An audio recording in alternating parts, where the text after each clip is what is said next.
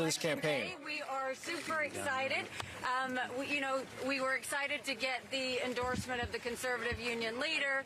It's amazing to get the first 6 votes in the country in Dixville Notch. We're very grateful for that. It's a good start to the day. I am blessed to have had 2 amazing friends with me along this ride, General Don Bolduc, who was with me literally from day one, and Governor Chris Sununu, who has worked tirelessly alongside of me. They're 2 great friends, and we've worked New Hampshire hard, and we're excited to see what the day brings. And Madison, do you think the Dixville Notch votes are those a good bellwether for what you can expect tonight? You know, right now we'll take whatever we can take. It was certainly a good start. It gave us some good energy and momentum, and I'm grateful to those 6 people. We're not promising that it's going to be 350,000 to 0, but we're definitely on track for that. Nikki, thank you very much.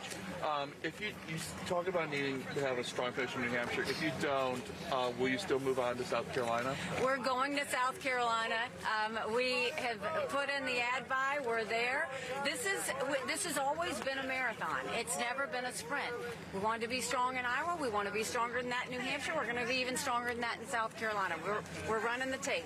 Governor, the turnout you need here today, you saw the Secretary of State's projection. You need more than that. No, look, the Secretary of State has predicted a record turnout, so I think it would be hard to ask for more than that. But I mean, the number of folks that are saying, "Hey, I've never voted in a primary before, but I'm coming out," that's a great sign, and that's not just a great sign in terms of what Nikki can do. It's a great sign for New Hampshire. It's a great sign of voter involvement. Everyone wants to get engaged. That this isn't the 56,000 vote coronation out in Iowa. That's not how America plays. Governor, how is campaigning in New Hampshire different from South Carolina, other than the coats? You know, it's interesting because yes, it's colder in New Hampshire, but I love the fact that Granite Staters wear their feelings on their sleeves. You know exactly what they expect. You know exactly where they stand, and I love that. I mean, I like the blunt approach of that. New Hampshire and South Carolina, very similar. You have to work it. You have to fight for it. You have to earn every single vote. They want to see you work. And so South Carolina's like that. And so I think that's why this was a natural state for me to campaign in, because I've done it multiple times in South Carolina. I know what it takes, but I'm grateful. They all showed up to town halls and to different areas. They asked their questions. They were very kind to me and my team, and, you know, good people here in New Hampshire. You resisted defining what a strong showing here in New Hampshire looks like. Why won't you define what it looks like? And also, former President Trump last night said you'll probably drop out today. What's your response to that? I don't do what he tells me to do. I've never done what he tells me to do. Look, I mean, I think I've always said we'll know strong when the numbers come in. It's not like a certain number. I don't go there and say, oh, I have to have this number, I have to have that number. What I've always had in my mind is I want to be stronger than Iowa. And then South Carolina, I want to be stronger. Let's see what that looks like. Y'all will all be talking about it, so you can decide later whether that's strong or not, but that's what we're going to be watching for. If Trump beats you by double digits here in New Hampshire, do you think that your campaign has a future? You know, when we come in and we start the day, and there were 13, 14 candidates in this race. I didn't get here because of luck. I got here because I outworked and outsmarted all the rest of those fellas. So I'm running against Donald Trump, and I'm not going to talk about an obituary just because y'all think we have. I'm going to talk about running the tape and saving this country. I think we have to do it. I'm a fighter. I work hard, and I do it because I love this country.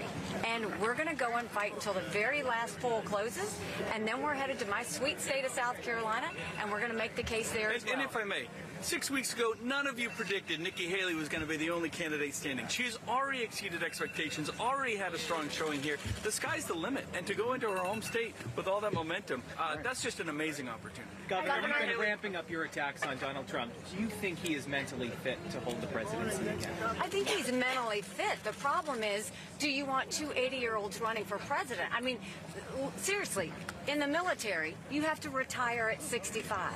You know, you don't have surgeons doing surgery at 80. There's multiple things. It's just a fact that people start to decline. And when you've got a country in disarray and a world on fire the way we do, you need someone at the top of their game that can put in 8 years that can go and get things back on track. That's what this is about, is making sure that we have the best person, not settling for the fact that, you know, two 80-year-olds running for president, but more than that, 70% of Americans have said they don't want a Trump-Biden rematch. So let's give them a choice. Let's give them some options. This is about giving them a new generational leader that's going to secure our border, that's going to get our economy back on track, that's going to get back to the basics in education, it's going to bring law and order back to our country, but it's also going to deal with these wars around the world so that America is safe and we're preventing war from going further. Governor, do you feel like you've had to play on the defense here in New Hampshire because of Trump's attack? I haven't had to play on the defense. No, to me, it's all been about making my case to voters on the fact that, can you see it? Can you picture what this could be like? Can you imagine a country where we don't have the chaos, where we don't have the vengeance, where we don't have the negativity? Can you feel it? Can you see it? Do you want it? That's what this has always been the case, is that we want Americans to know they deserve better. And so, you know, whether we've been talking with the general about what it takes to get the conservative voters to realize, look, we can fight just as tough and get it done without the negativity, or whether it's with the governor who knows the state and has a relationship with every voter and say, look, we know what you're feeling and we know what it takes to relate to you. That's why we've been in every diner and every brewery and every place else, is to make them know that, look, we feel you, but we're going to make your life better. Nikki's going to unify us. Nikki is going to unify us. Donald Trump is a bridge burner. She's a bridge builder. That's a big thing, and that's what you need to focus on. This is about unifying America. And that's the big point, and that's the big difference. Biden and Trump are two sides of the same coin. Divisive, grievances, investigations. This is not good for America. Period.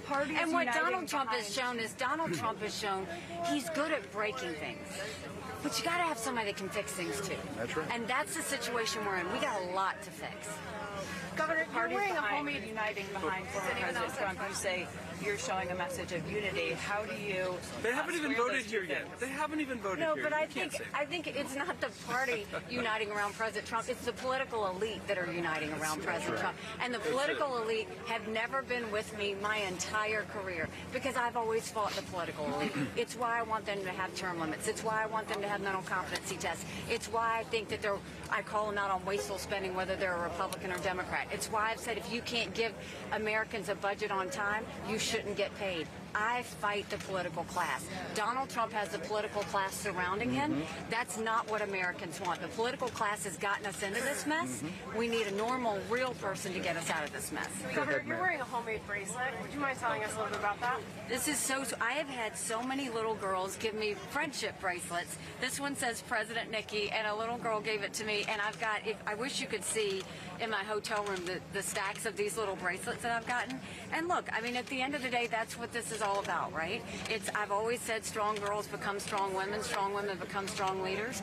But to see the girls that came to town halls and their dads brought them because they wanted to see me, and then because of them, we earned their dad's support. It's something special. I want girls to know that, look, how blessed are we to live in a country that you can grow up and be anything you want to be, and government not get in the way.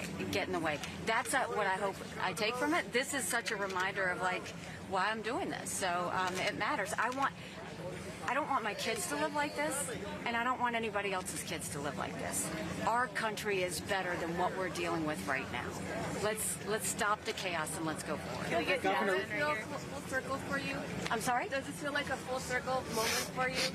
Having run in South Carolina, being behind in the polls, lagging, fundraising. I've never known what it's like to not be the underdog.